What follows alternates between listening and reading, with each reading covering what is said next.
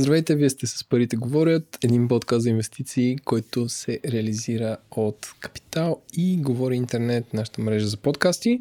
Аз съм днес водещият Еленко, а с мен е господин Иван Ненков, който обикновено е продуцент, но днес ще го играе гост. Здравейте! Като темата е случилото се вчера, понеделник, 20 април. За първи път в историята петрола падна под нулата, т.е. цената на барел падна до минус 36 долара беше, което е необичайно и затова решихме да направим един експресен брой с обяснение за тази специфична, да кажа, дейност, не ами движение на пазара. Иване, може ли да обясниш защо а, се случи това и като цяло как а, се търгува петрол? Защото ние сме правили много, много епизоди за инвестиции в някакъв вид стоки от типа на злато и сребро, но тогава не стигнахме много за петрол, защото това ни се стори доста недостъпно за хората. Какво е специфичното при търгуването с такива стоки? Най-важното е да кажем, че в случая се касае за цената на фьючерса на петрола. Това обикновено е борсов контракт,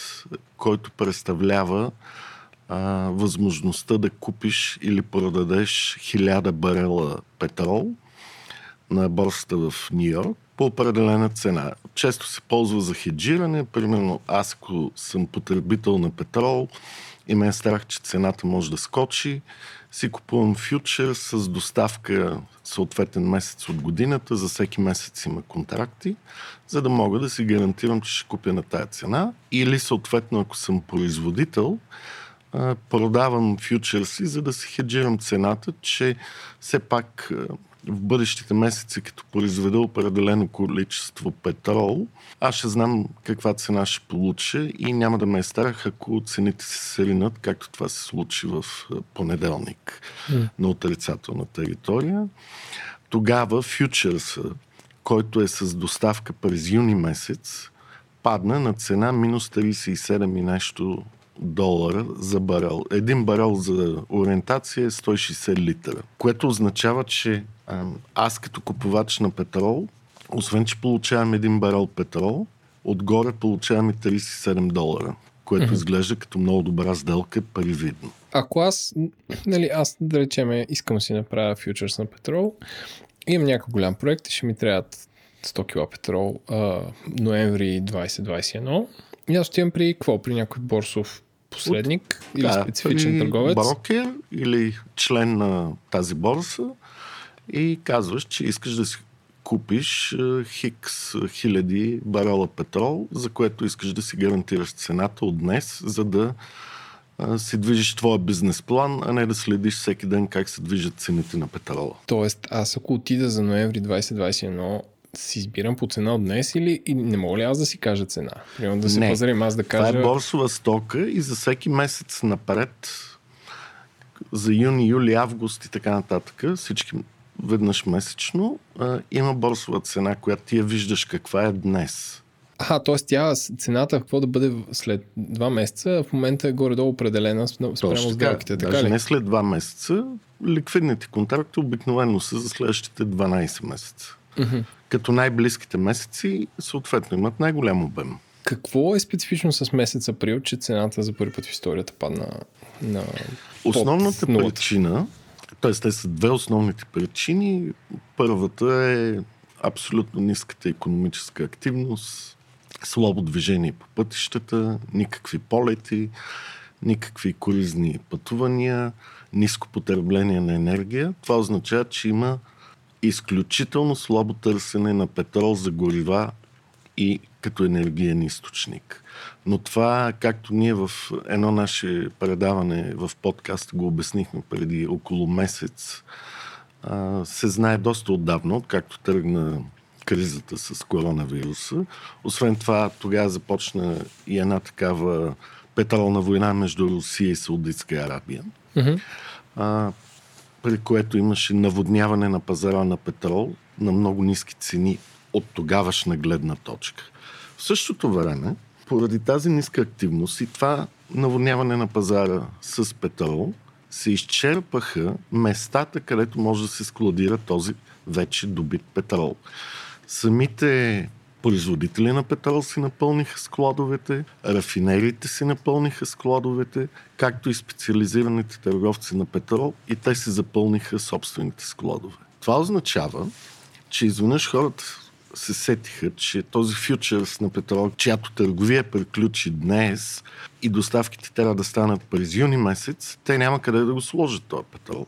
Mm-hmm. Буквално те а, срещат един огромен разход да транспортират този петрол до свободни складови помещения mm-hmm. и за това са склонни да плащат, за да не го вземат. Mm-hmm. Тоест, или доставчиците са склонни да плащат на потребителите пари отгоре, само и само да може да го махнат този петрол от техните си собствени складове, защото нямат място. Те не могат да излеят в мивката. Не може, да. Петрол е специфична стока, тя не може да се сложи в задния двор, нито може да се излее в морето, нито в реките.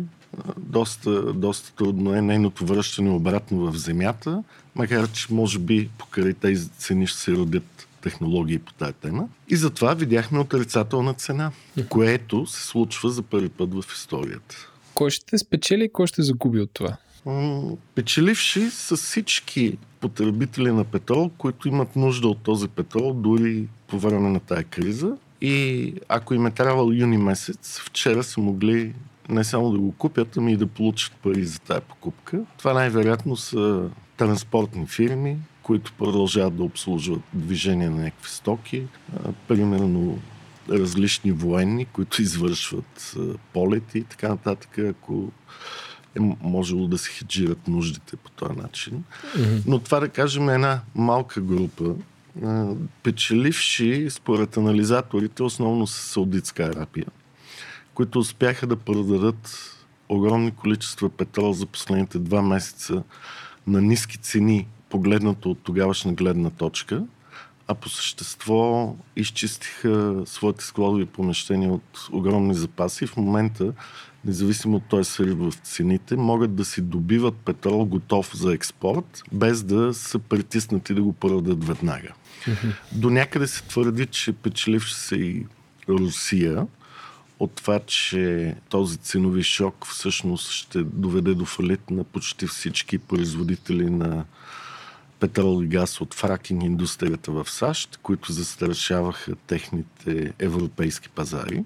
И естествено, сигурно има няколко трейдера и хедж фонда, които са направили пари от тези движения при волатилност, но те да кажем, ако са специалисти в това, могат да го правят и на много други активи. А, губещи, адски много, целият петролен бизнес в САЩ, а, повечето големи търговци на петрол, които имат запаси, а, всички банки, които са финансирали тези запаси, всички петролни фирми, които имат запаси, защото сега трябва да ги преоценят на една изключително ниска цена и да отчитат огромни загуби в техните си баланси държавите, които се прехранват основно от износ на петрол, но не са богати като Саудитска Арабия. Това, например, е Венецуела, Бразилия до някъде, Мексико, макар че за Мексико се твърди, че те са хеджирали цените си от сериозни спадове. Предстои да видим дали е така. Русия също доста ще изгуби. Нейните петролни резерви и постъпления в чужда валута ще спаднат рязко от това ценово равнище. Макар, че за Русия има една особеност. Цените на петрола, руския петрол, който влиза в Европа и в България включително, те са базирани не на американския фьючерс, който беше с отрицателна цена вчера, а на среднопределени цени на фьючерса Брент, както и някои други компоненти. За сравнение... А какво значи фьючерс Брент? Брент, това е петрол, който се търгува в Северно море. Ага. Тоест доставка Северно море. Това най- най-често е петрол, който се изкопава около Шотландия, Норвегия, ага. Исландия и така нататък. А, цените там не паднаха на минус. Вчера те бяха около 20 долара за доставка близките месеци в момента са толкова. Да? За юни доставка са 19,80, за юли са 24. Тоест, все пак за, за, за руския петрол шока не е толкова голям, колкото за американските петролни компании. Mm-hmm. Просто имаше а, тази борса в Нью Йорк базира цените си на фьючерса на цените на търговците на Едро, които складират в зоната Кушинг в Штатите и там складовете бяха почти на 100% пълни. Съответно, тия, които искат да закарат петрол там, няма къде да го сложат и затова отрицателните цени. А, доста, може би, брокери и хедж фондове ще загубят, които са структурирали продукти, базирани на фьючерсите на петрол. При такъв силен спад, най-вероятно, следващите дни и седмици ще видим доста фалити, както и на петролни компании, така и на някои финансови играчи, които имат инструменти в а, а, тази ситуация. За банките по-трудно да се каже дали ще има фалити, защото те могат да отлагат проблема за повече време, докато се стабилизират цените, но все пак много кредити ще станат лоши които са базирани на цените на петрола или са към петролни компании. А може ли да се концентрира върху, върху този минус, защото в тези времена едва наскоро банките почнаха да предлагат отрицателна лихва по депозит, за да ти съхраняват парите, сега има отрицателна цена на фьючерсите на петрол. Според теб може ли да се появи някаква друга стока, която не сме свикнали да е, да е с минус в бъдеще? Всичко зависи как се котират цените на някакви стоки. За да се получи такъв минус, първо трябва да има ужасно скъпи транспортни разходи за съответната стока. Второ, да няма складови помещения.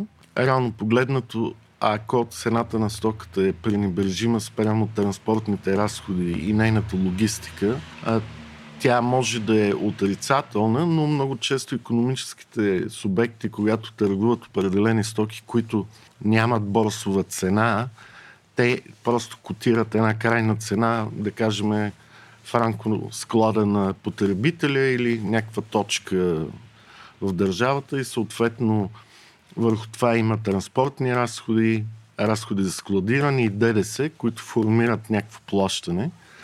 Но в същото време цената на тая стока, нетната цена, без тия разходи може да е нулева и дори отрицателна, защото, да кажем, съответният доставчик има нужда да извади тая стока от собственото си добивно предприятие, защото някъде да я складира.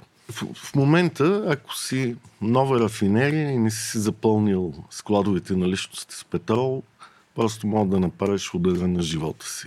Но, доколкото знам, няма много такива рафинерии. А как това касае крайния потребител? Защото хората ще почнат да си, си мислят, ей, сега ще отида да налея 60 литра в ОМВ и ще ми върнат и ще ми дадат и пари. Тоест много хора си казват това. Не, никога крайният потребител няма да види отрицателни цени. По простата причина, че това е борсова стока и тя има отрицателна цена, именно защото има съпътстващи разходи, докато нейният ефект стигне до крайния потребител. Транспорт, логистика, данъци, такси, ДДС, ако е в Европа, найем на съответната бензиностанция и така нататък. Дори петрола да е с отрицателна цена, крайната цена на горивата пак ще е положителна заради всички тия други разходи, които са положителна величина.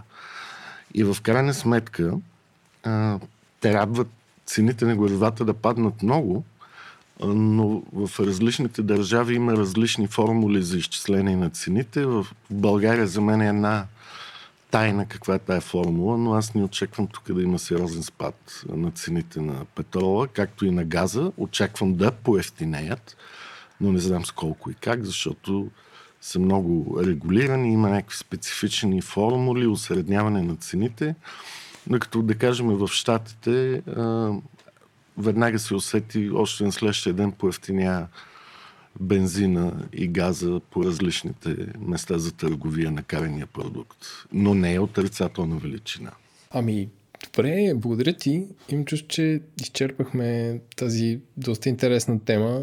Нещо ти да добавиш, защото аз, както знаеш, не съм експерт по е. Да, горе-долу да кажа и нещо като прогноза, макар че нали, това не е уверение за нищо. А, според мен цените на петрол ще продължат да са ниски.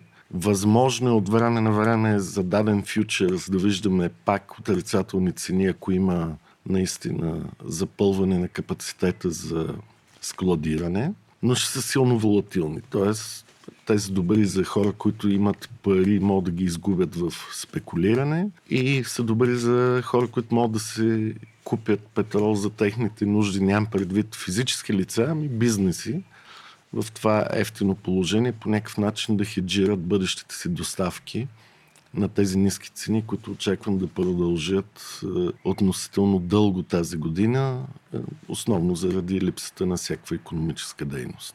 Ясно.